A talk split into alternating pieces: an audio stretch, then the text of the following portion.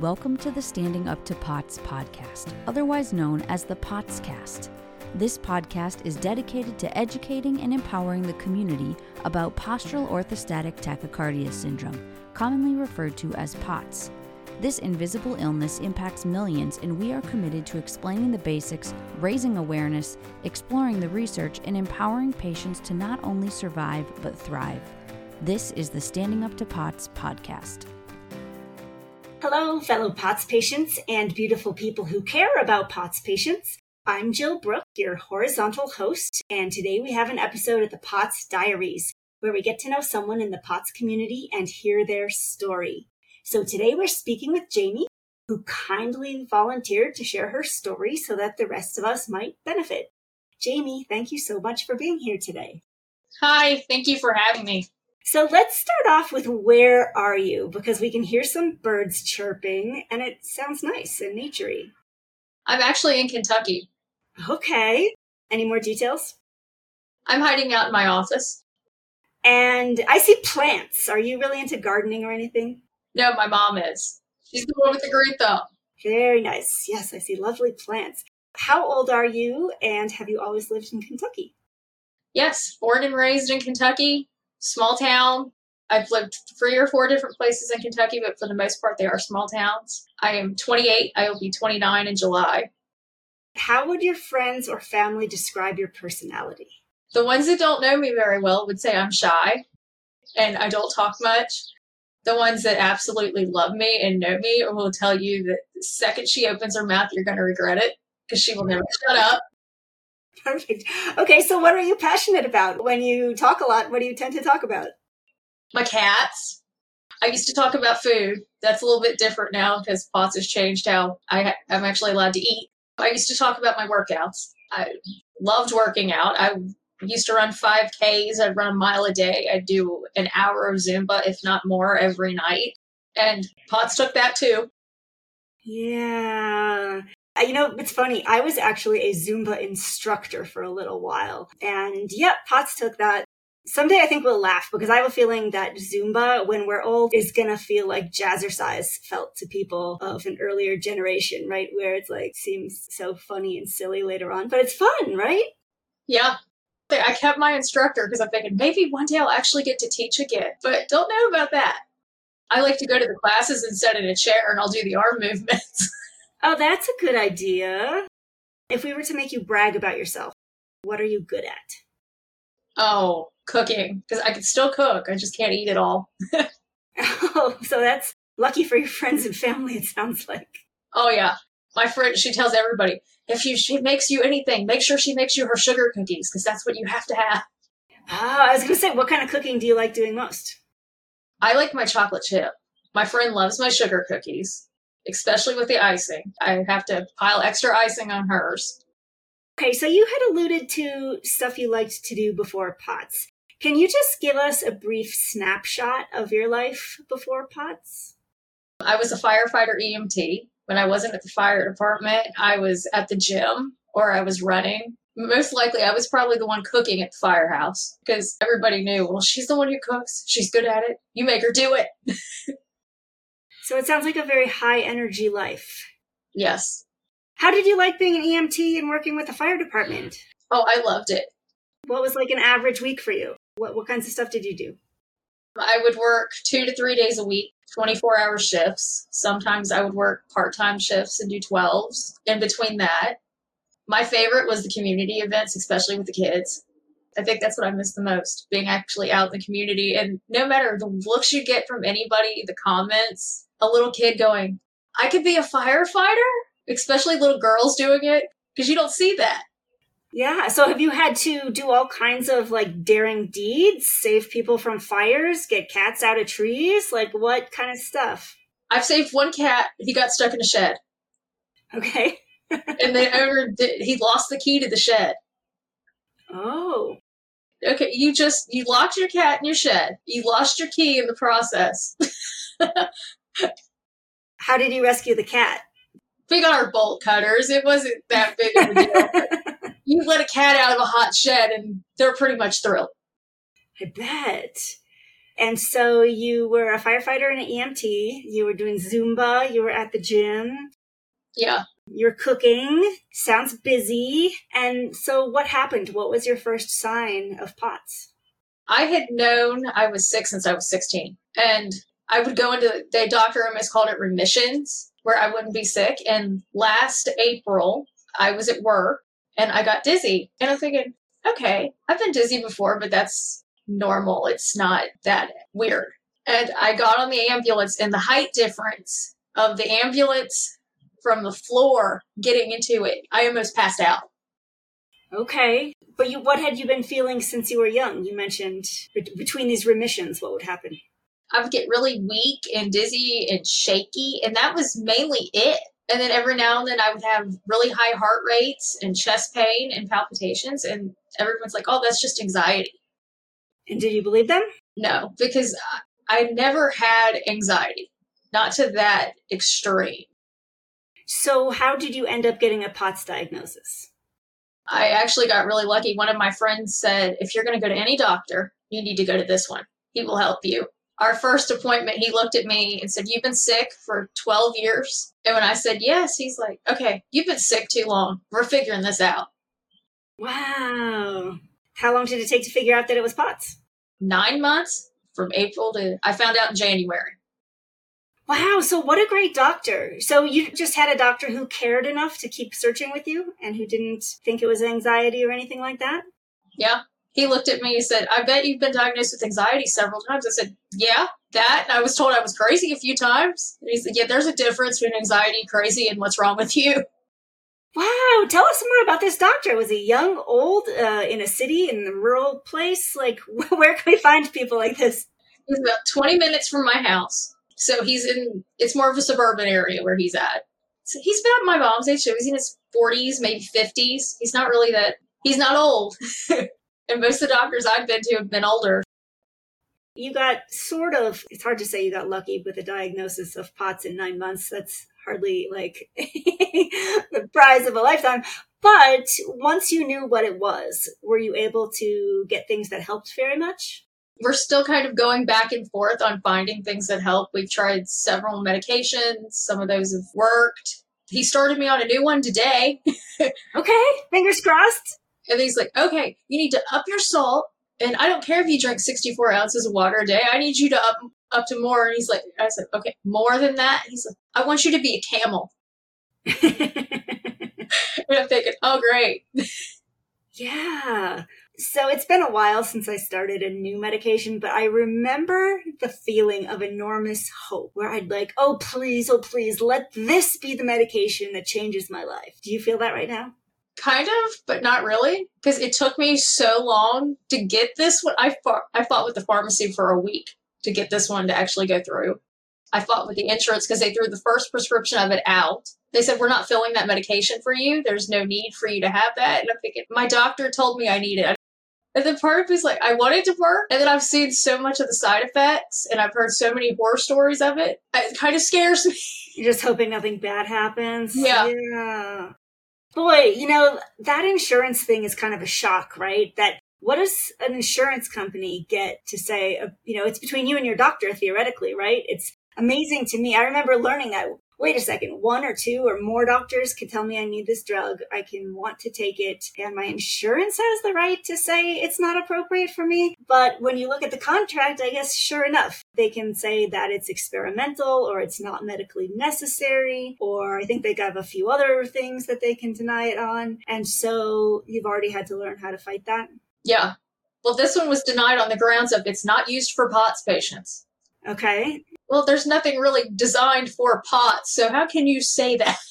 Right. So, how, can I ask, how did you eventually win?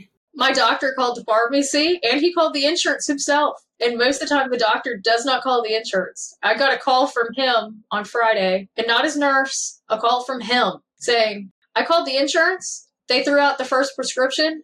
I wrote it for a higher dose. You're going to crack the pill in half, but they approved it. Interesting. Okay that makes sense in somebody's world. So I guess you do what you gotta do. Okay, so what are your worst symptoms these days? Dizziness and brain fog and nausea. What does brain fog feel like to you? I can completely forget what I'm saying in the middle of saying it. So it's like it's like one minute I'm perfectly fine, the next minute I walk into a cloud. That's how I explain it to my friends. It's like, okay, if I just randomly go off or I don't know what I'm saying or I go silent, you got to give me a minute because I'm in the cloud. It'll come back. Will you come back to where you were or will you kind of start with a fresh slate? I've had a few times where I've started fresh. I've also had a few times where I can remember where I've been.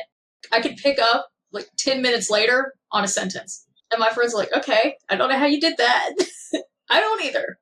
And the nausea, are you nauseous all the time or just certain times of the day? I hate to say morning sickness like I'm pregnant because that's what it feels like. Wake up nauseous, and about two or three in the afternoon, I can eat, and nothing bugs me after that. So you had mentioned that your eating had had to change since POTS. What did it used to look like, and what does it look like now? Oh, I used to eat huge meals. I would eat whatever I wanted. My friends used to make fun of me because I could eat two trays of lunch when we were in high school and not gain a pound. And nothing would bother me. It didn't matter what it was. I have food aversions and I have food sen- sensitivities that I never had before. And now the portions have to be so much smaller. So, like, what's a food that you used to like that now you can't stand? Sausage. I used to love breakfast sausage, and the only way I can eat it now is if it's from McDonald's. Any other way, it makes me sick. I don't know why. I don't know if it's the smell or what. Has this had a big effect on your cooking and your lifestyle and all that? Yes, because when my brother has to have sausage pizza, so does my grandpa, and I can't cook with the sausage anymore because the smell of it makes me sick. And then I can't eat it either. It's changed your eating a bunch. I'm guessing it must have changed your work. Or you can't possibly be a firefighter EMT. No, I'm not working. Okay, so what happened? That was my biggest thing. When I lost that, it's it's like okay, it took everything from me. It didn't just take uh, bits and pieces. It took everything. How did you deal with that? That sounds so hard because you work so hard to get there, right? I mean, it's not, they don't just let anybody be a firefighter. Oh no. You work years. You have to prove yourself. You have to go through all the training. You have to go through test, everything. It's like I went from being able to pass the physical and kicking a guy's butt to within maybe a month or two, I couldn't lift a stretcher anymore. Wow. And did you ever have any trigger that you knew of, or it just seemed to randomly come on? If I hear the sirens, I want to go so bad, and I will. Break, I've had breakdowns from not being able to go with them. Do you have any idea? Was there any like an infection or a surgery? You know, you hear about the normal things that sometimes can make POTS so much worse. Did you have anything that you knew was a factor? The doctor thinks it was the Gardasil vaccine because around the time that I got sick, I finished that a month or two prior, and he said it.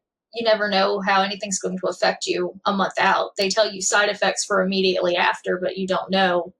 Right, right. And I think that was the vaccine where they famously didn't actually record side effects longer than 72 hours, right? They don't actually know been books written about this, and in a couple other countries, there's been investigations looking into this. And I think it's rare to find a physician who is kind of okay going there.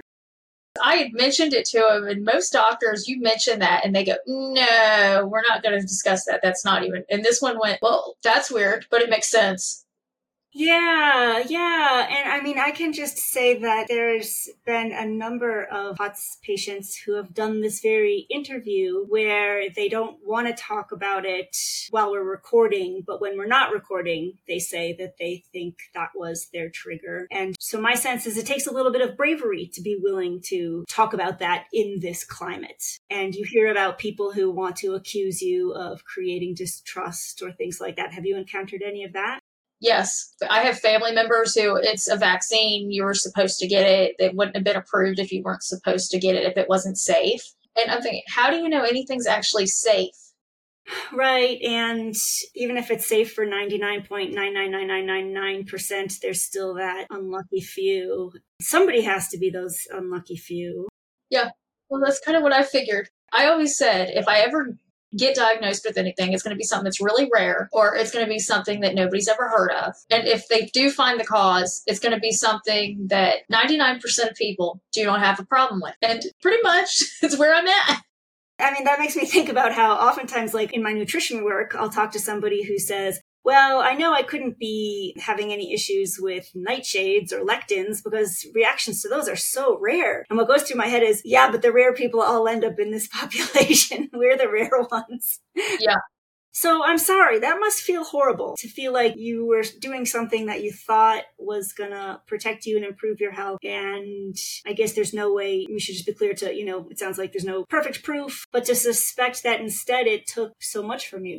Yeah. I was 15 i turned i turned 16 two months later and that's when i lost everything. You're 16 you're getting your license you're finally getting some form of freedom and i lost mine. Did things get bad at 16 but then you kind of made a comeback? How did you go from that to then qualifying for the fire department? In a weird way i don't know because it's like it's like my entire body shut down and about 18 or 19 it got better and you have to be 21 to be on a fire department, at least where I'm at, to be paid. And I had a brief spell between 20 and like right before I turned 21 where I was sick, and it got better all of a sudden. And I don't know how it did that. My doctor still has no idea how I do that because I haven't done it since. And he said they're not long enough spells to where you wouldn't have gone into one by now. But he said it had to be POTS either way because the symptoms always line up exactly the same. Yeah, so you were able to come back from it before, though. Does that give you hope that maybe you can come back from it again? Oh, yeah. There's always that part of me that says maybe one day I'll wake up and I won't feel like crap anymore. So, what kinds of things are you doing that seem to maybe be helping at all? Right now, rest is the thing that's helping me the most. It used to be that I could drink crap tons of water and that would help. Lately, the last year or so, nothing has helped. Not like it did before. Yeah. What do you do now for enjoyment or fulfillment now that you can't do some of your old favorite things? I spend a lot of time at home. I have my cats. I tell everybody they're emotional support animals. And if I could put them in a backpack and take them everywhere with me, I would.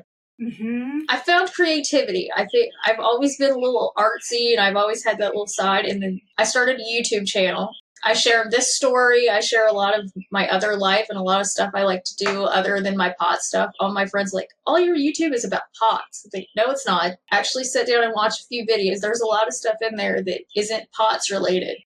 Do you want us to share the link in the show notes so that people can find it and watch it? That's fine. Have you met people that way?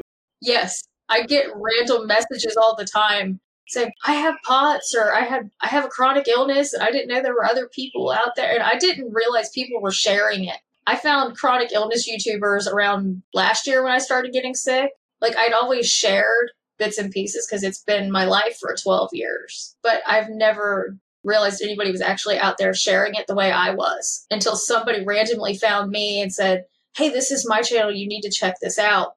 So that's neat. So there's probably people right now watching some of your videos feeling less alone. That must feel pretty cool. Yeah. I just want to help people. I felt helpless for so long. And when you have people telling you, I can't help you, honestly, if somebody can't help me, that's what I want to be told. But at the same time, being told I can't help you is one of the worst things ever. So, what helps you cope? My friends, my family.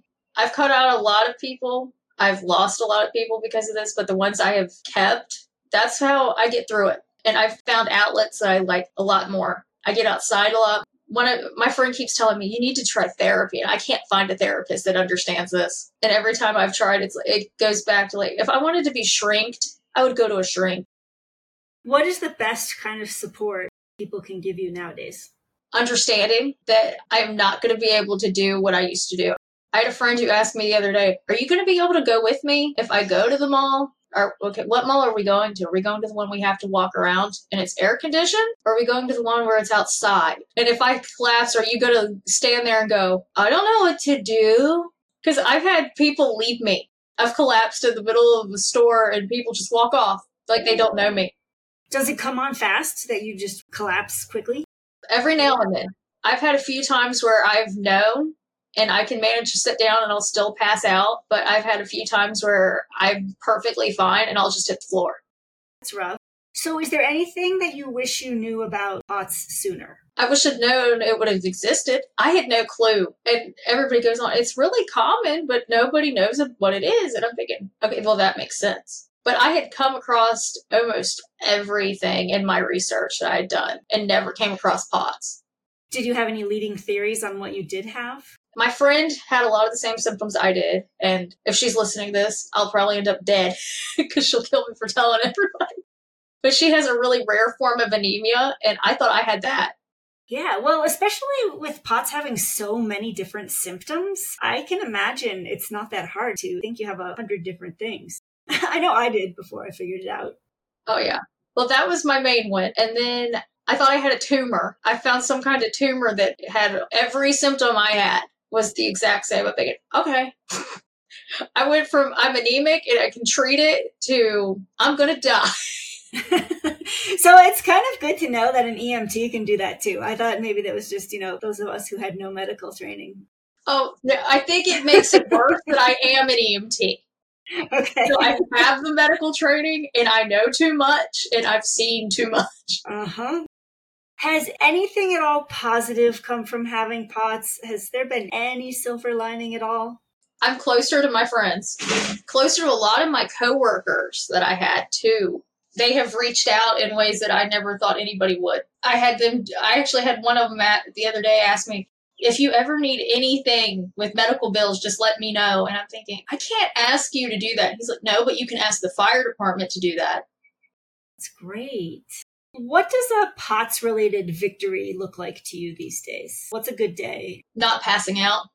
For a whole day? Yeah. Or if I, especially now that it's getting warmer, if I can get up and if I can go outside even for 20 minutes and not come in looking like I took a shower, that's a win. Because I'm not showering every day. That's not happening. right. So Kentucky's pretty hot, right? In the summer, yes. Do you have any tips around compression stockings? Because I know that, like, for myself, I feel much, much, much better when I wear them, but then they're really hot. And so there are times in the summertime where I actually walk around with a spray bottle, spraying them down. Um, and I've learned not to wear the black ones in the sun because, boy, those really heat up. Compression shorts. I love the socks and the stockings, especially in the winter when it's cold. But now that it's gotten warm, I I have three pairs of compression shorts, and I wear those on repeat. Mm-hmm. And I have portable fan, Mm-hmm. but that does something, but it doesn't do a whole lot. Right. Have you tried any of the cooling vests? No, I've seen them, and I'm thinking that looks cool. There's still stuff I'm looking into, especially for heat. I've gone through it in the summer, but most of my symptoms get really bad in the winter. Oh, okay. Yeah. Do you get an October slide like they talk about? Yes. Yeah, another little mystery of the universe. Yeah. When I first started getting sick, I would get in March, I would get really sick and it would last till September. Oh. So I would be sick all summer, but I never had any problems with the heat. Especially last year, heat became my enemy. And then I got really bad about September, October, when it started to cool off. And the doctor's like, that doesn't make any sense. I'm thinking, I think it does. Now you're in the heat and you can't get away from it unless you go outside. So you always have a challenge no matter what season it is. Yes. Are you up for doing a speed round where we ask you to just say the first thing that comes to your mind? Yeah. What is your favorite way to get salt? Pickles. What is the drink you find the most hydrating? Pedialyte. What is your favorite time of day and why? Mm. Evening, because it's cooling off and I actually get to go outside. Where is your favorite place to spend time? Outside. How many doctors have you seen for POTS? Strictly for pots, three. How many other POTS patients have you ever met face to face? None. What is one word that describes what it's like living with a chronic illness? Strange. What is some good advice you've ever heard about anything? Never give up. What is something small or inexpensive that brings you comfort or joy? My iPod. Who is somebody that you admire My mom, and why? because she has been through so much and she's somehow always managed to come out at the top. What is something that you're proud of? Being able to get through this, hmm What is the toughest thing about POTS? the energy it takes. What is an activity that you can enjoy even when you're feeling really potsy? TV. Do you have any little tricks that help you fall asleep? I use a pregnancy pillow. Do you have any little tricks for things that give you energy? Not really. What is a gift that you would have sent to every POTS patient on earth if you had infinite funds? My compression shorts. These things are awesome. What is something you are grateful for? My cats. Finish these sentences, please. I love it when. My cat lays on me, especially when I'm sick. Oh, nice. I hate it when. When people think I can do things just because I used to be able to do them. People might suspect I'm a potsy when. I have to lie down out of nowhere. Okay, that leads into my next question. Have you ever had to sit or lay down in a weird place because of POTS? And if so, where was it? I laid down in the bay floor at the firehouse last year. I went in for a visit to see them real quick and ended up laying down in the bay floor. Is there anything you'd like to say to your fellow POTS patients who may be listening? That it existed. And last question Why did you agree to let us share your story today? That it's a fight, but it's worth it because I don't want anyone else to have to go 12 years and be told they're crazy and that they're making it up when they're actually sick. Yeah, it really, really stinks. But uh, I'm so glad to talk to you now, and I really thank you for sharing your story and your insights with us. And I know everybody's pulling you so that things will hopefully get easier and better. It was great talking to you. And hey, listeners, I hope you enjoyed today's conversation. We'll be back again next week. Till then, thank you for listening. Remember, you're not alone. Please join us again soon. As a reminder, anything you hear on this podcast is not medical advice. Consult your healthcare team about what's right for you. This show is a production of Standing Up to POTS, which is a 501c3 nonprofit organization. You can send us feedback or make a tax deductible donation at www.standinguptopots.org. You can also engage with us on social media at the handle Standing Up to POTS. If you like what you heard today, please consider subscribing to our podcast and sharing it with your friends and family. You can find us wherever you get your podcasts or at www.thepotscast.com. Thanks for listening.